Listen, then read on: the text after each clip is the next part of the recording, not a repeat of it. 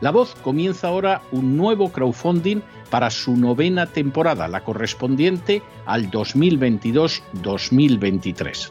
Lo hace además en unos momentos en que la libertad de expresión está más amenazada que nunca en décadas en España, en Hispanoamérica y en el resto del mundo.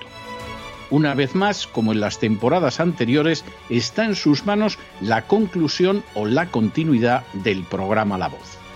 Debido a la crisis económica creciente, al cambio del dólar en relación con el euro y sobre todo a la censura del programa en redes con su correspondiente desmonetarización, en esta novena temporada nos vemos obligados a subir el objetivo hasta la cifra de 130.000 dólares.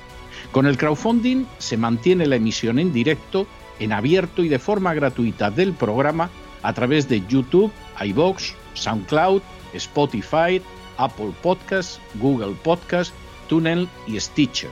Además, por supuesto, de encesarvidal.tv. De hecho, es este crowdfunding el que permitirá poder seguir emitiendo en cesarvidal.tv, ya que sin la continuidad de la voz no puede haber continuidad de contenidos en ese canal televisivo. Si la voz, tras la conclusión de esta temporada, no pudiera regresar en el mes de octubre, quizá no sucedería algo tan grave.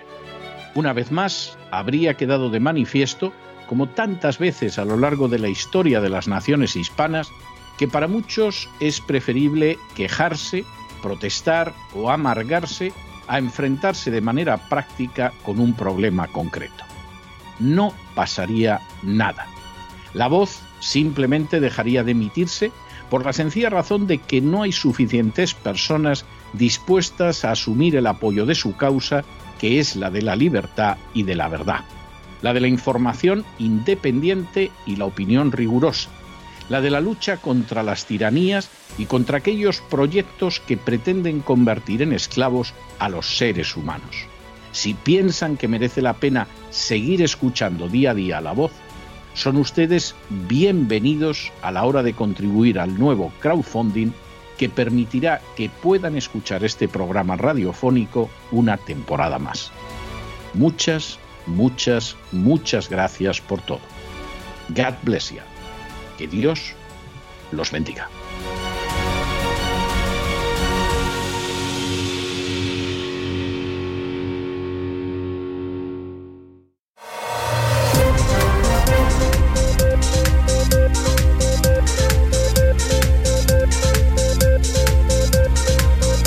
Las noticias del día.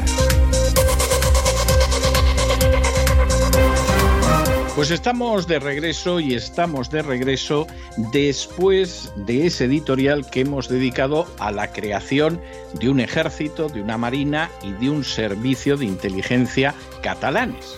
Por supuesto con el dinero de todos los españoles. Sería la primera vez que los nacionalistas catalanes hicieran algo con el dinero de su bolsillo. No, expolian, roban y saquean el resto de España.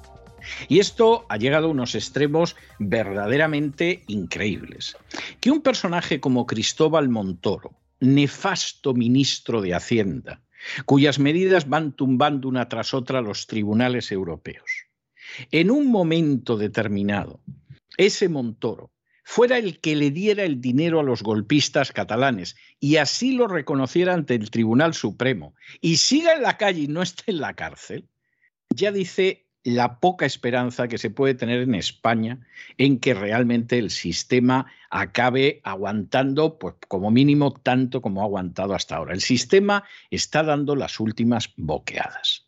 Porque luego no les voy a recordar a ustedes la política hacia Cataluña de Rodríguez Zapatero, de Mariano Rajoy, que fue vergonzoso, o en estos momentos del propio Pedro Sánchez, que informan a su gobierno de cómo los golpistas catalanes están preparando como fecha límite el año 24 para la independencia, no toma ningún tipo de medida, permite que esos golpistas entren dentro de la Comisión de Secretos Oficiales del Parlamento y encima saquea al resto de España para darles dinero.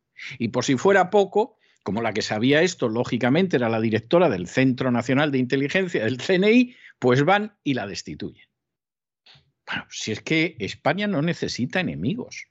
O sea, España no necesita enemigos, ya, ya con la gente que tiene dentro de las castas privilegiadas, que lo único que piensan es en beneficiarse del conjunto de los españoles, tiene bastante. Luego lo que pasa, y esto casi parece una ley histórica y es terrible, es que cuando España está más carcomida por la avaricia, por la estupidez, por el carácter canallesco de sus castas privilegiadas, pues suele venir algún enemigo extranjero y lo aprovecha. Porque efectivamente le da la sensación de que eso no es nada más que una barraca que está podrida en sus cimientos y por lo tanto que se le puede dar una patada y tumbarla. Y ya sabemos que la Marina catalana la va a ayudar a levantarse con el dinero de todos los españoles, por supuesto, la Marina Británica, nuestros aliados de la OTAN, para que estés en la OTAN y no corras. Bueno, pues a partir de aquí que cada uno saque sus conclusiones, pero la cosa está más clara que el agua. Por cierto, y antes de entrar concretamente en los temas del boletín de hoy, yo tengo que recordarles que La Voz continúa con su crowdfunding para poder tener una novena temporada. Vamos muy bien con el crowdfunding, pero nos queda todavía bastante por reunir.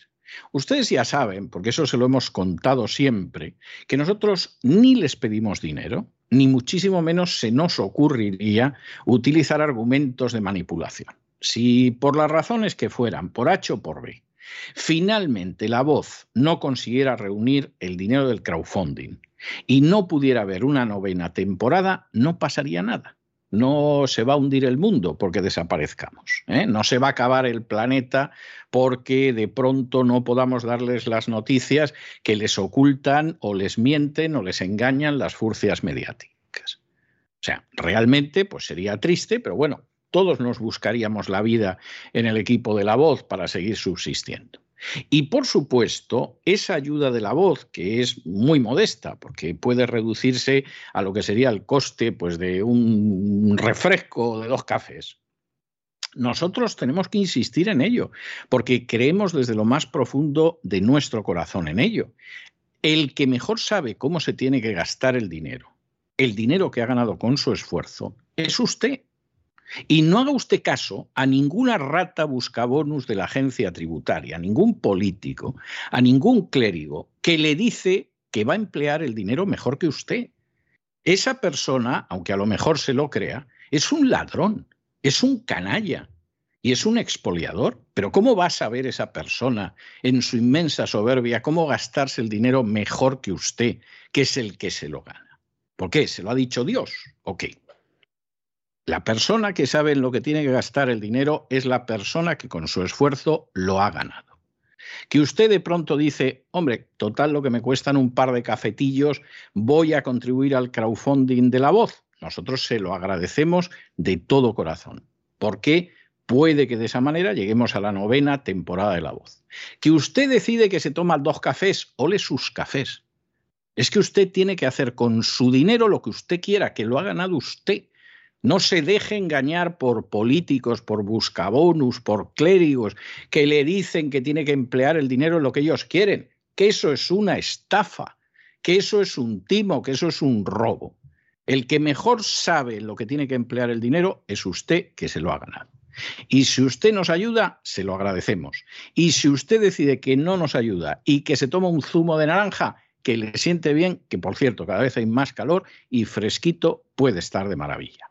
Bueno, y entramos ya en nuestro boletín y entramos en España con la primera noticia, que en fin, esto es algo genial. El gobierno en el decreto del gas resulta que ha colado una ley para facilitar que lleguen más ucranianos a España. el gobierno de Sánchez es terrible, aunque hay que decir que esto ya lo hizo Zapatero, lo empeoró Rajoy y por supuesto lo está terminando de emporcar Sánchez es utilizar el decreto ley de la manera más vergonzosa, es chapotear las 24 horas del día en el fraude de ley, es retorcer la legalidad. Eso insistimos, Zapatero lo empezó a hacer de maravilla, había sido precedido por Pujol y los nacionalistas catalanes y vascos, todo hay que decirlo. Luego eh, después de Zapatero, Rajoy lo hizo de una manera vergonzosa. Posiblemente el que más se defecó en la legalidad fue un sujeto que financió el golpe de Estado de Cataluña y que se llama Cristóbal Montoro. Y luego ha venido Pedro Sánchez y bueno, esto ya ha sido absolutamente el desplome. Y claro, ya en medio de esas leyes que son dudosas, además metemos cualquier cosa y salimos adelante. Bueno, pues que sepan ustedes que gracias a la regulación del gas vamos a meter más ucranianos en España, que por supuesto van a mantener los españoles. ¿eh? Es verdad que no parece que se vaya a poder mantener el sistema de pensiones. Es verdad que la educación hace décadas que es un desastre tercermundista en España. Es verdad que la sanidad es caca de la vaca, con todas las excepciones que ustedes quieran pero que sepan que vamos a tener ucranianos. Es algo verdaderamente maravilloso hasta qué punto se está trabajando Pedro Sánchez, el que si no consigue seguir siendo presidente del gobierno, que todo puede ser, pues le hagan secretario general de la OTAN o algo parecido. Es tremendo. En fin, analizamos estas y otras noticias que les afectan a ustedes, pero vamos como una coz en la cara con la ayuda inestimable de María Jesús Alfaya. María Jesús, muy buenas noches. Muy buenas noches, César. Muy buenas noches a todos los oyentes de La Voz. Como saben, continúa el crowdfunding de La Voz para que puedan escuchar este programa sin ninguna censura, la verdad y dar voz a los que no tienen voz. Es lo que hacemos en este programa que dirige don César Vidal. Comienza el crowdfunding. Todavía nos queda mucho para lograr el objetivo y que este programa pueda seguir emitiéndose. Si quieren contribuir a la causa de la verdad y la libertad, son bienvenidos a contribuir en este crowdfunding. Y vamos con la información de España, porque las argucias del gobierno social comunista para meter temas de su interés en decretos ley que tienen un objetivo pero esconden otro, pues no tiene precio. Es lo último que acaban de hacer. El gobierno de Pedro Sánchez ha colado en el decreto ley que limita temporalmente el precio del gas un cambio en la ley de asilo para facilitar la acogida de ucranianos en España. Ahí queda eso. De este modo, modifica la ley del derecho de asilo para incluir en ella subvenciones a ONGs y otras organizaciones de acogida que se dedican a ayudar a los ucranianos a llegar a España. En concreto, la modificación legal que incluye el Gobierno en el decreto del gas supone incluir en la ley de asilo un decreto del Ministerio de Inclusión, Seguridad Social y Migraciones del pasado mes de marzo que agiliza la recepción de fondos públicos por parte de las organizaciones encargadas de la acogida de refugiados, permitiendo, por ejemplo, anticiparles a estas ONGs recursos económicos con entregas de fondos previas a la justificación de su empleo. Es decir, un pago ex ante, con el que el Gobierno pretende, dice, superar algunas limitaciones del actual sistema de subvenciones para apoyar a las entidades que atienden y acogen a solicitantes de asilo y de protección internacional, especialmente a las más pequeñas. Y a pesar de que se trata de una cuestión más genérica, el Gobierno vincula esta modificación legal dentro del decreto a los refugiados ucranianos para justificar su urgente necesidad. De este modo, el Gobierno dice lo siguiente, les vamos a leer. No se deriva solo de los compromisos derivados del Plan de Recuperación, Transformación y Resiliencia sino de la reciente guerra en Ucrania y el compromiso que España ha adquirido como Estado en la acogida de refugiados ucranianos. Esto hace necesario que el nuevo sistema de acogida de solicitantes y beneficiarios de protección internacional y su gestión esté en vigor lo antes posible. Bueno, y como a España va llegando quien quiere, y eso sí, confinar a los españoles de manera inconstitucional cuando le apetezca al señor Feijó, cuando le apetezca al señor Sánchez o cuando le apetezca a Bonilla o a cualquier otro gerifalte que tenga poder en España, es posible. Pero claro, la gente que llega a España, ese control no va con ellos. Los africanos que saltan la valla en Melilla, vamos, como que a esos les hacen muchas pruebas de salud y los devuelven si tienen coronavirus. Los ucranianos que van a llegar todavía más en masa al mismo tiempo que sube el precio del gas, los van a vigilar pronto. Vamos, pero pronto. Bueno, ¿y qué pasa? Pues que de pronto enfermedades que se habían erradicado en España han vuelto a aparecer, pero no podemos hablar de ello. ¿Cómo vamos a decir que en España ha vuelto a existir lepra? Cuando la lepra se radicó de España a finales de los 60, en la época de Franco, además. Entonces, claro, no podemos contar eso, porque inmediatamente la gente va a decir, ¿y la lepra? ¿La lepra de dónde viene? ¿De qué países viene? Anda, mira. Y resulta que, que viene de ciertos países de que no controlamos mucho la inmigración que llega a España. Y ahora Sanidad acaba de detectar ocho casos sospechosos de viruela de mono en Madrid y ha lanzado una alerta a nivel nacional. Ahora, fíjense ustedes, ¿de dónde puede venir la viruela de mono en España? De los españoles. Hombre, pues, hay algunos muy feos, pero tanto como para ser monos, la viruela quedó erradicada hace muchos años, hasta que empezó a llegar gente de fuera de España. La viruela de mono solo puede venir de dos sitios. Uno es África, donde como todo el mundo sabe hay multitud de monos, es, conocido, vamos, uno piensa en África e inmediatamente pues, piensas en los leones, los, monos, eh, en fin, las jirafas, los monos, los rinocerontes, los monos, y entonces pues evidentemente un lugar es de África, a cuyos inmigrantes el señor Sánchez no vigila en absoluto. El otro lugar es Ucrania. Y uno dirá, pero en Ucrania no hay monos. No, monos que sepamos no hay en cuanto parte de la fauna de Ucrania. Pero laboratorios de armas bioquímicas en que se fabrican virus, sabemos que en Ucrania ha habido por lo menos treinta y tantos, quebrantando la legalidad internacional y llenando los bolsillos de un señor que se llama Hunter, que miren ustedes por dónde es hijo del actual presidente de los Estados Unidos. De manera que, en fin, ustedes verán cuál de las dos teorías sobre el origen de la viruela de mono les parece más posible, pero el caso es que ya hay ocho casos de viruela de mono en Madrid. Y por supuesto, eso no viene de España. Estamos hablando o de un virus creado artificialmente y entonces hay que mirar a los que vienen de Ucrania, o estamos hablando de un virus que forme parte del entorno geográfico y entonces estamos hablando de África. Pero aquí, sinceramente, una tercera opción no existe. Bueno, ¿y qué dice el gobierno?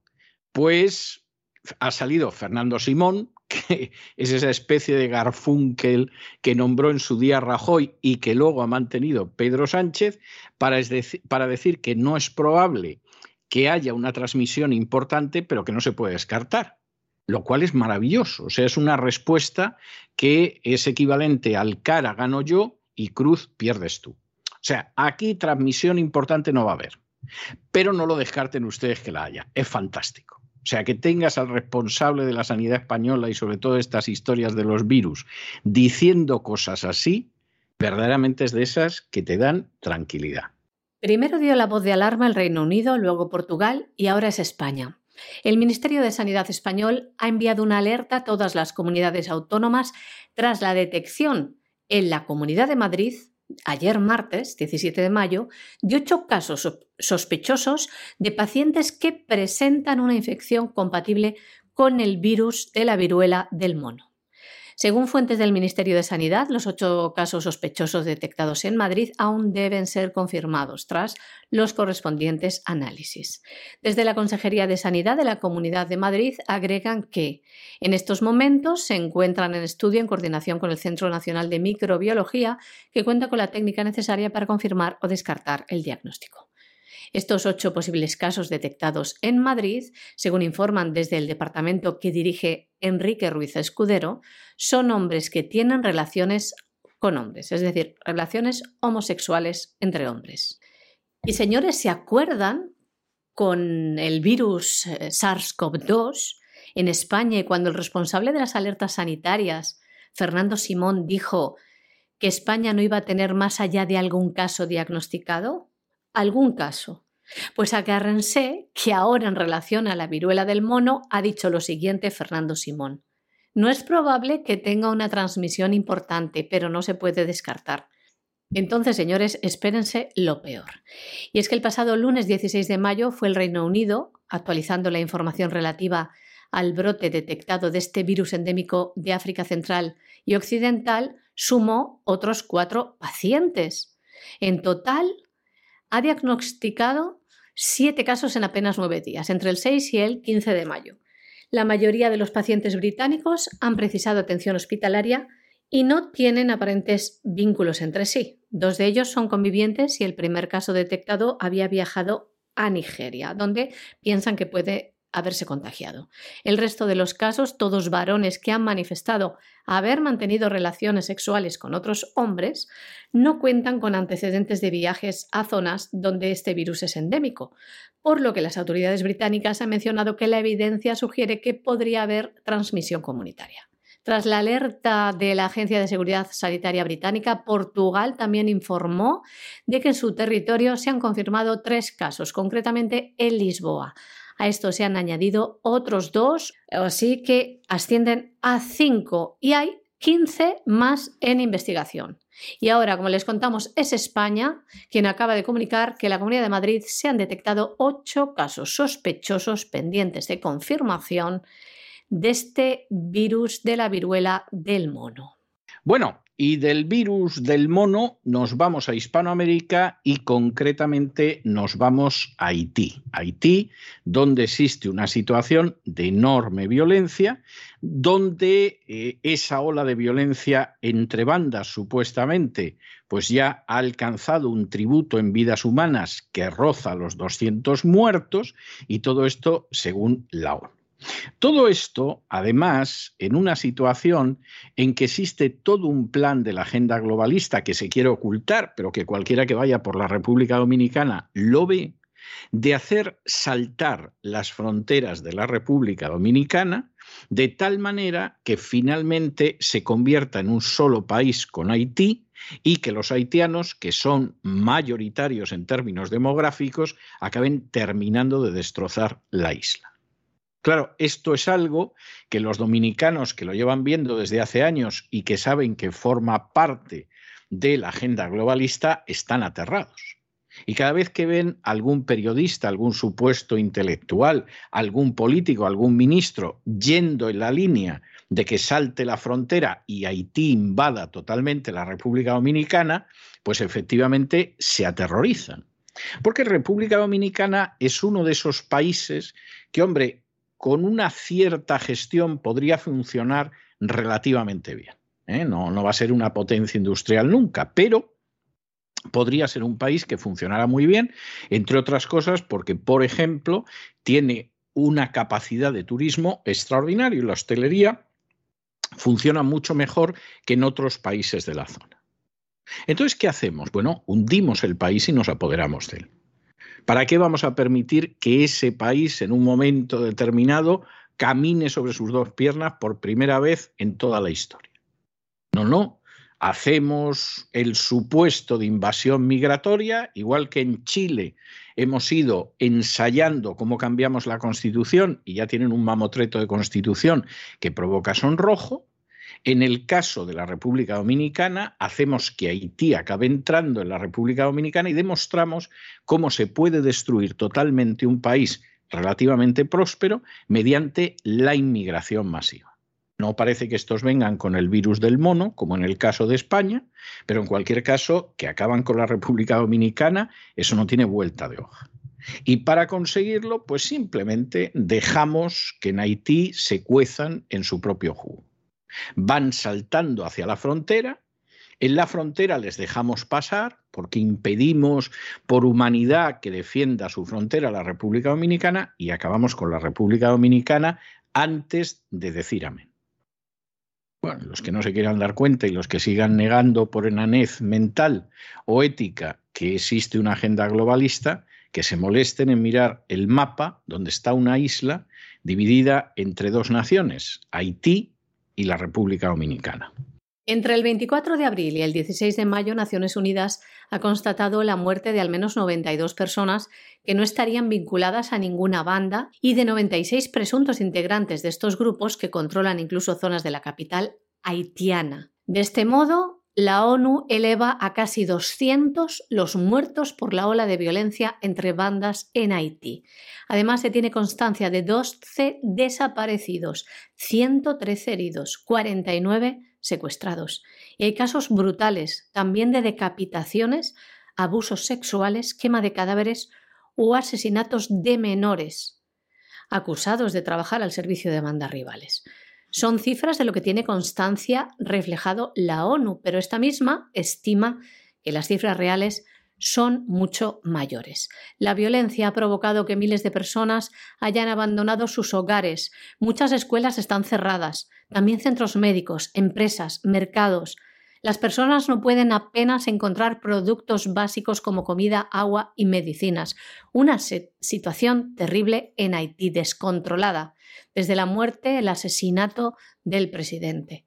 La alta comisionada de la ONU para los Derechos Humanos reclama medidas urgentes para restaurar el Estado de Derecho porque alberga además temores de que en las próximas semanas la situación empeore. Y nos vamos a Brasil, nos vamos a Brasil, donde el presidente de Brasil, Jair Bolsonaro, ha denunciado al juez del Tribunal Supremo, Alessandre de Moraes, ante el propio Tribunal Supremo, por lo que él considera que es abuso de autoridad y falta de respeto a la Constitución. Y lo cierto es que, vamos a ver aquí, que nadie se engañe. La agenda globalista va a hacer todo lo posible porque Bolsonaro pierda las próximas elecciones. De la misma manera que hizo todo lo posible para que perdiera las elecciones Donald Trump de la misma manera que hizo todo lo posible para que perdiera las elecciones Víctor Orbán en Hungría, pero ahí le, salió mal. A pesar de la CIA, de Zelensky, de la Unión Europea, de Borrell, mira tú por dónde ganó las elecciones Víctor Orbán. Y ya tenían ustedes al carnicero de Belgrado, a Javier Solana, preguntándose en un tuit que algo habría que hacer con Orbán. Pues sí, respetar el resultado y no bombardear a inocentes como hiciste tú, criminal de guerra. Esa es la situación. Y claro, por supuesto, pues Bolsonaro además es molesto porque no quiere aplicar las sanciones contra Rusia, porque no traga con la agenda globalista, porque no está dispuesto a que haya aborto y matrimonio homosexual en Brasil, porque pone los intereses de su nación por encima de los intereses de élites y oligarquías internacionales y por lo tanto hay que acabar con él y se acaba de una manera u otra. Matarlo no, porque matarlo a estas alturas de la historia, eso todavía se pudo hacer con Kennedy. ¿eh? Y luego taparlo de la manera más vergonzosa y más vergonzante. Pero a estas alturas de la historia, eso ya es muy complicado. Matar a alguien te lo tienes que pensar. Si acaso que se suicide en la celda, como, como ha pasado con el amigo Epstein. Pero matarlo es complicado. ¿Y entonces qué hacemos? Utilizamos a las instituciones utilizamos a los jueces, utilizamos a los fiscales, utilizamos a las furcias mediáticas para difundir campañas falsas. Y en el momento en el que conseguimos infamarlos y sentarlos en el banquillo, están desactivados.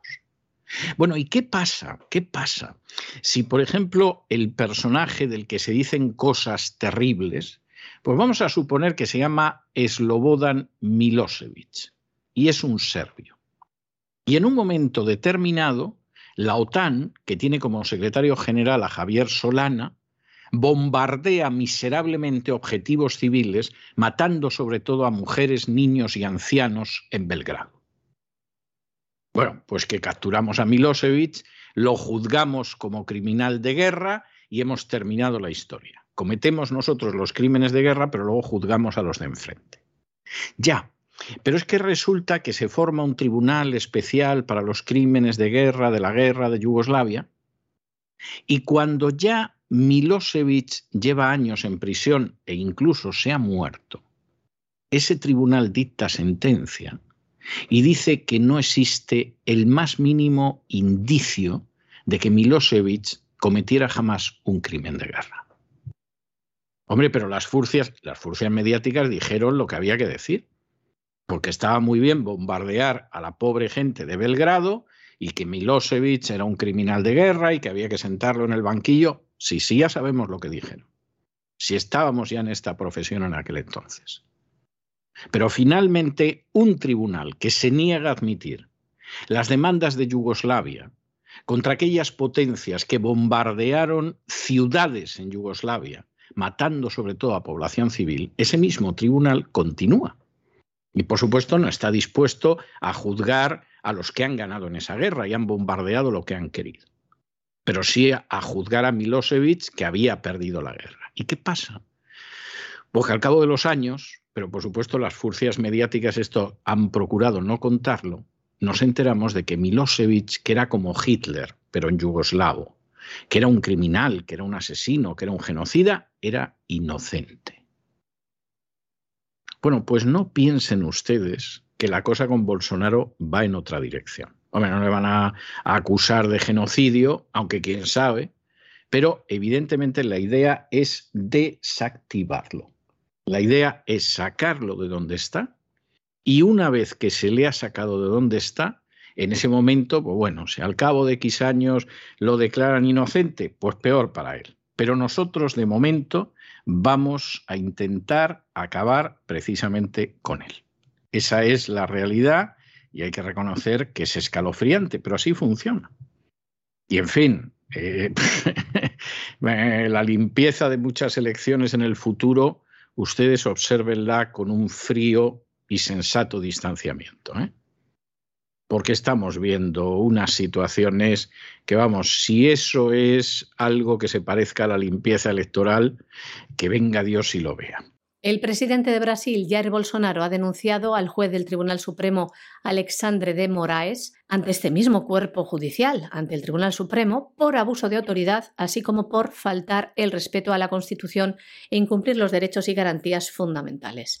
Bolsonaro afirma que, pese a que la Policía Federal ha desestimado su implicación en el entramado sobre el uso de las máquinas de votación electrónica durante las elecciones, el juez insiste en mantenerlo como investigado. El presidente de Brasil también ha acusado a Moraes de abuso de autoridad en el marco de las pesquisas sobre su supuesta relación con las llamadas milicias digitales, las que dicen son responsables de los ataques informáticos a varias instituciones públicas, entre ellas el Tribunal Superior Electoral.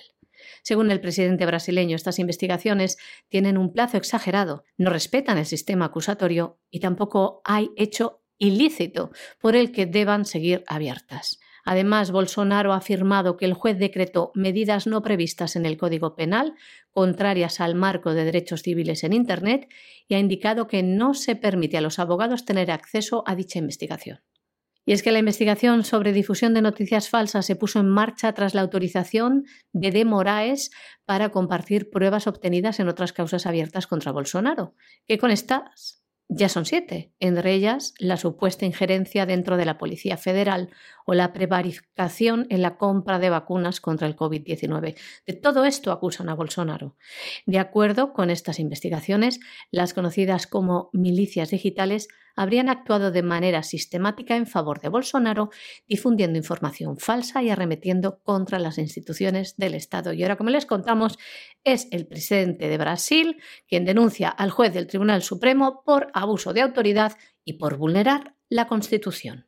Bueno, y nos vamos ahora mismo a la información internacional no hispanoamericana y por supuesto donde tenemos que detenernos es en la Unión Europea y en Ucrania. La Unión Europea ha propuesto 9.000 millones más de gasto de ayuda a Ucrania para que vaya pagando los gastillos más urgentes y al mismo tiempo le siguen contando que efectivamente va a acabar entrando en la Unión Europea porque Ucrania está en primera línea y defiende los valores europeos será los del nazismo, porque si no, verdaderamente es una de estas cosas que se te pone la carne de gallina. Claro, Zelensky, que ya aparecía en las listas de los papeles de Panamá antes de ser presidente como persona que se llevaba los millones de Ucrania en capazos, imagínense en estos momentos, ya ha dicho que Ucrania sale con un déficit de 5.000 millones de dólares al mes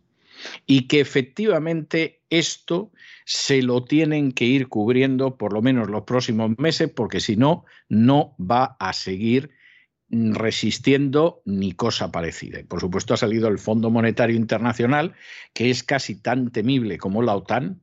Es más, si interviene en tu país, yo no sé qué es más grave, si que te bombardee la OTAN o que entre el Fondo Monetario Internacional y te diga cómo tiene que ser tu economía. Pero lo cierto es que aquí han decidido que, bueno, como el señor Biden y la Unión Europea están dispuestos a combatir en Ucrania hasta la muerte del último nacionalista ucraniano, pues le vamos a dar más dinero. Esto es algo fantástico, porque fíjense ustedes que se lucra mucha gente. Por supuesto, se van a lucrar los oligarcas ucranianos, porque dinero que ha entrado en Ucrania, dinero que ellos siempre han robado su parte y se la han llevado. O sea, eso denlo por supuesto, porque es el país más corrupto de Europa y uno de los más corruptos del mundo.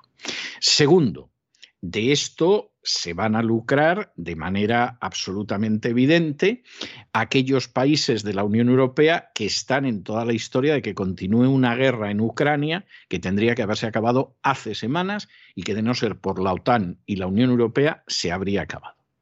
Y claro, esta gente de momento pues le va dando su dinero, que no es el suyo, es el que le han quitado a los contribuyentes de sus países a Ucrania. ¿Ese dinero va a volver a los países? No, ese dinero no va a volver a los países y por supuesto lo que a usted le hayan sacado por vía de impuestos del dinero que va a Ucrania jamás volverá a sus bolsillos. Olvídese usted de ese dinero porque no lo va a volver usted a ver de la misma manera que es usted incapaz de verse las orejas. Bueno, pues de la misma manera que usted no puede verse las orejas, no va a ver el dinero que le han sacado de los bolsillos. Pero, y aquí viene lo interesante, esa Ucrania que se está contribuyendo a destruir, en algún momento, de manera humanitaria, se va a reconstruir. ¿Y cómo se van a cobrar la reconstrucción de Ucrania? Pues apoderándose de las riquezas de Ucrania, claro está. Y por supuesto, esta gente tan caritativa que está dispuesta a que una parte del país quede arrasada y a que mueran, pero por supuesto mueran los ucranianos, pues es la gente que luego cobrará de la reconstrucción de una nación que han ayudado a destruir apoderándose de sus materias primas, como han hecho en Irak, como han hecho en Libia, y como no han podido hacer en Afganistán, porque en Afganistán los echaron a patada los talibán. Pero si no los hubieran echado los talibán, también lo habrían hecho. De manera que este es un juego donde ganan los malos. Es decir, va a ganar Zelensky, que se llevará su parte, van a ganar las empresas destructoras de armas y reconstructoras posteriores, y quienes pierden? Los ucranianos, pierden los rusos, y pierden los europeos y los americanos a los que le sacan el dinero de los bolsillos en forma de impuestos. Hay que reconocer que como estafa está mucho mejor pensada que el timo de la estampita y claro, da muchísimo más dinero. Y además, ya la excusa es tremenda. Ha salido Ursula von der Bruggen para decir que, entre otras cosas, cuando reconstruyan Ucrania, lo que van a hacer es que van a reconstruir el sistema judicial para que sea limpio y no corrupto. Y dices, Úrsula, que no sepa lo que habéis hecho en Ucrania desde el año 2004 hasta acá, a lo mejor se cree eso que tú dices. Los que lo conocemos sabemos que es mentira. Y sabemos que habéis robado miles de millones de dólares de los ucranianos y de los ciudadanos americanos, creando un sistema de limpieza que cuando en un momento determinado uno de los fiscales ucranianos quiso investigar Burisma, que era la empresa en la que ganaba mucho dinero un chico que se llamaba Hunter Biden, hijo del entonces vicepresidente de Estados Unidos, hijo del actual presidente de Estados Unidos. El vicepresidente Biden llamó al presidente Poroshenko, ucraniano, y le dijo que quitara al fiscal. Y el presidente ucraniano quitó al fiscal que estaba investigando a Burisma, la empresa que daba dinero a Hunter Biden. Y esto no es que lo contamos nosotros porque somos maliciosos. Es que el propio Joe Biden lo contó en público. Se puede ver en vídeo. Y hay un momento en que se ríe y, dije, y dice, llamé a Poroshenko y le dije que los miles de millones de dólares que iban en ayuda no se los mandábamos si no quitaba ese fiscal. Y Poroshenko lo quitó. Y Biden en ese momento suelta una carcajada y dice, son of bitch, qué hijo de perra. No sabemos si en referencia a Poroshenko o al fiscal. A lo mejor a los dos. Pero así es como teóricamente se gastaron muchísimos millones de dólares, no en limpiar la administración de justicia, sino en corromperla. Y ahora no se va a corromper con Zelensky, que es de lo más corrupto y liberticida que hay en este planeta, Hombre, Úrsula, por favor. Esto es el colmo, nos estás orinando y encima pretendes que nos creamos que lo que sucede es que llueve. La Comisión Europea ha propuesto un programa de ayuda económica de urgencia para Ucrania por valor de 9.000 millones de euros. Se trataría de una línea de crédito para que el país pueda hacer frente a sus gastos y obligaciones más urgentes. Lo explicaba hoy la presidenta Ursula von der Leyen tras la reunión del Consejo de Comisarios de la Unión Europea y se expresaba del siguiente modo. Ucrania está en primera línea y defiende los valores europeos. Seguiremos estando a su lado durante esta guerra y cuando reconstruyan su país. Hoy proponemos complementar el importante alivio a corto plazo proporcionando hasta ahora proporcionado hasta ahora con una nueva ayuda macrofinanciera excepcional de hasta 9.000 millones de euros en este año 2022. Y seguía diciendo von der Leyen. Debe ser un plan preparado para el futuro que refleje plenamente las necesidades identificadas por Ucrania. El plan abordaría reformas clave en áreas como anticorrupción, capacidad administrativa, Estado de Derecho e independencia del Poder Judicial. Y debe estar firmemente anclado en las transiciones verde y digital y los valores europeos fundamentales. Pero, por supuesto, la Unión Europea no sería ni debería ser la única que contribuya a este esfuerzo. Por eso proponemos una plataforma de reconstrucción como parte de este plan, dirigido conjuntamente por Ucrania y la Comisión, y que reúne a los Estados miembros de la Unión Europea, a otros donantes bilaterales o internacionales, a instituciones financieras internacionales y a otros socios afines. El objetivo de esta plataforma sería acordar la dirección del viaje y garantizar las máximas sinergias de todos los esfuerzos. Estas inversiones ayudarán a Ucrania a salir más fuerte y resistente de la devastación causada por los soldados de Putin. Precisamente los ministros de Finanzas del G7 analizan hoy la situación. El gobierno de Zelensky ha comunicado que su economía arroja un saldo mensual negativo de en torno a los 5.000 millones de dólares y la idea es que las grandes economías cubran temporalmente al menos tres meses para permitir alivio, que el país no colapse y la defensa militar resista. El Fondo Monetario Internacional ha estimado el desequilibrio en la balanza de pagos de Ucrania hasta junio en aproximadamente 14.300 millones de euros. Explicaba la Comisión Europea que desde que comenzó la guerra la Unión Europea ha movilizado alrededor de 4.100 millones de euros. También dicen que han proporcionado medidas de asistencia militar en el marco del Fondo Europeo para la Paz por valor de 1.500 millones de euros, que se utilizarán para reembolsar a los Estados miembros su apoyo militar en especie a Ucrania. Y está en curso la movilización de 500 millones adicionales. La propuesta de la Comisión es firmar préstamos que se pagarían en tramos con vencimientos a muy largo plazo y tipos de interés favorables, gracias a la garantía del presupuesto de la Unión. Para que esto sea posible, dicen, los Estados miembros deben acordar la disponibilidad de garantías adicionales, igual que se hizo para que la Comisión saliera a los mercados a emitir deuda conjunta para el programa Next Generation después del COVID.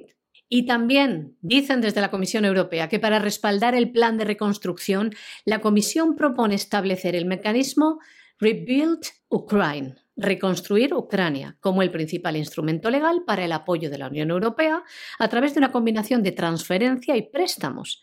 Estaría integrado en el presupuesto de la Unión Europea, garantizando así, dice, la transparencia, la rendición de cuentas y la buena gestión financiera de esta iniciativa, con un vínculo claro con las inversiones y las reformas. Bueno, y acabamos el boletín con el gobierno ruso que ha decidido aplicar el principio de donde las dan las toman y este miércoles ha ordenado la expulsión de 27 diplomáticos de la Embajada Española en Moscú y del Consulado General en San Petersburgo. Y uno dirá, hay que ver qué malos son los rusos. No, no, no, no. Acuérdense ustedes de que el 5 de abril el gobierno español expulsó a 25 diplomáticos y personal de la Embajada rusa en Madrid. Y claro, eh, Rusia no es que lo haya hecho solo con España, porque a fin de cuentas esto no tiene ni media bofetada, los sopapean hasta los nacionalistas catalanes, si no lo vamos a hacer los rusos. No, no, lo ha hecho también con Italia y lo ha hecho también con Francia. Una de las grandes diferencias de Rusia con otras naciones a lo largo de la historia es que los golpes históricos que se ha asestado a Rusia a lo largo de la historia han sido terribles. Y muchos de esos golpes hubieran sido suficientes para acabar con una nación. y efectivamente sacar a esa nación de la historia.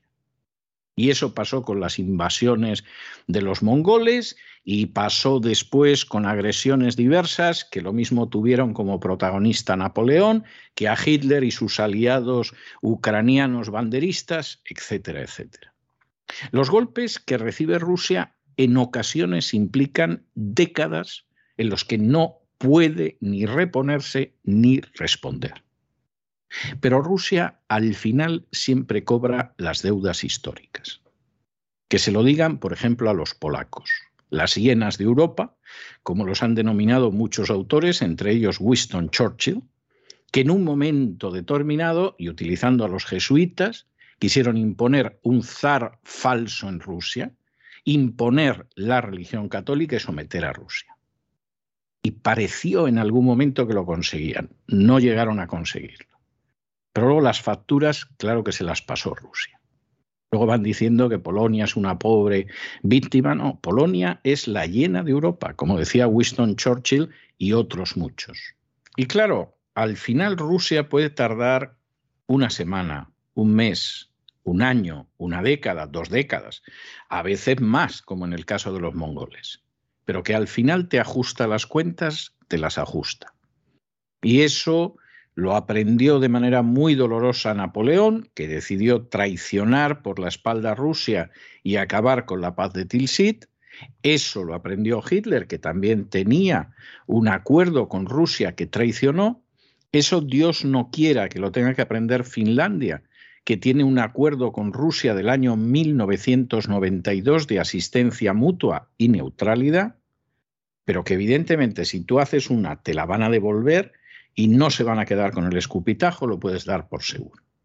Entonces, de pronto aquí hay gente que se pone muy contenta y dice, bueno, pues como Estados Unidos expulsa de vez en cuando diplomáticos rusos y se olvidan de que inmediatamente Rusia expulsa diplomáticos americanos, como lo ha hecho Francia, como lo ha hecho Italia, pues entonces lo que vamos a hacer nosotros es que expulsamos a algunos de los diplomáticos rusos que hay en España. Y verás tú qué bien quedamos Pedro, por si acaso no ganas las elecciones, has ganado unos cuantos puntillos para ser el próximo secretario general de la OTAN. Ya. Bueno, pues han pasado unas semanas y los rusos han hecho su lista y han dicho a una serie de diplomáticos españoles que, en fin, les quedan unas horas de disfrutar del hermoso país de Dostoyevsky porque se vuelven a su patria. Es que, es que al final posiblemente en política internacional, la única manera de hacerse respetar es responder. Claro, hay gente que no puede. Yo estoy pensando en la pobrecita Guatemala, cuando hace unos meses, en el circo de las democracias que montó Biden, pues decidió que no iba a Guatemala. ¿Y por qué no puede ir Guatemala? Ah, pues muy sencillo. Porque Guatemala ha decidido que es la capital continental de la vida y de la familia. Y como no aprueba el matrimonio homosexual y no aprueba el aborto, pues Guatemala no es una democracia según Biden y resulta que no la incluimos. Y la pobre Guatemala pues se quedó con el escupitajo en la boca porque ¿qué iban a hacer ellos pobres? Una cosa es Guatemala y España y otra Rusia. Y aquí hay una serie de cosas que se están haciendo estúpidamente contra Rusia y algunos creen que no va a pasar nada. Siquiera por prudencia, por conocimiento de la historia, por sentido común, deberían reflexionar en si ese punto de vista se corresponde con la realidad o es simple irresponsabilidad e ignorancia. El gobierno ruso ha ordenado este miércoles la expulsión de 27 diplomáticos de la Embajada Española en Moscú y del Consulado General en San Petersburgo. Lo hace en reciprocidad por la medida en el mismo sentido adoptada por España el pasado 5 de abril. El gobierno español acordó expulsar a 25 diplomáticos y personal de la Embajada rusa en España por considerar que representaban una amenaza para la seguridad de España y también lo hacían como muestra de rechazo por la actuación de las tropas rusas en Ucrania. Los diplomáticos españoles ahora tendrán que abandonar Rusia antes de siete días y no podrán regresar en años por ser declarados personas non gratas. Rusia toma esta medida un día después de que haya decidido expulsar a dos diplomáticos finlandeses en respuesta a la declaración de persona non grata por parte de Helsinki en el mes de abril de dos miembros de la Embajada soviética. Anteriormente, Rusia también ha expulsado a los miembros de las misiones diplomáticas de Bélgica y de los Países Bajos. El Kremlin también ha notificado la expulsión de 34 diplomáticos franceses y de 24 italianos, algo previsible ya que estos países también expulsaron de su territorio a los diplomáticos rusos. Alemania igualmente.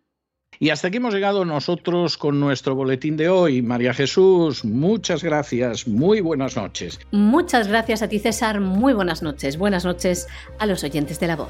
Y ustedes ya lo saben, ni se les ocurra irse, porque aquí queda, vamos, mucha materia mollar, sabrosa y sustanciosa que contar. De momento se nos viene ahora don Lorenzo Ramírez y vamos a sobrevolar la economía nacional e internacional en el Despegamos.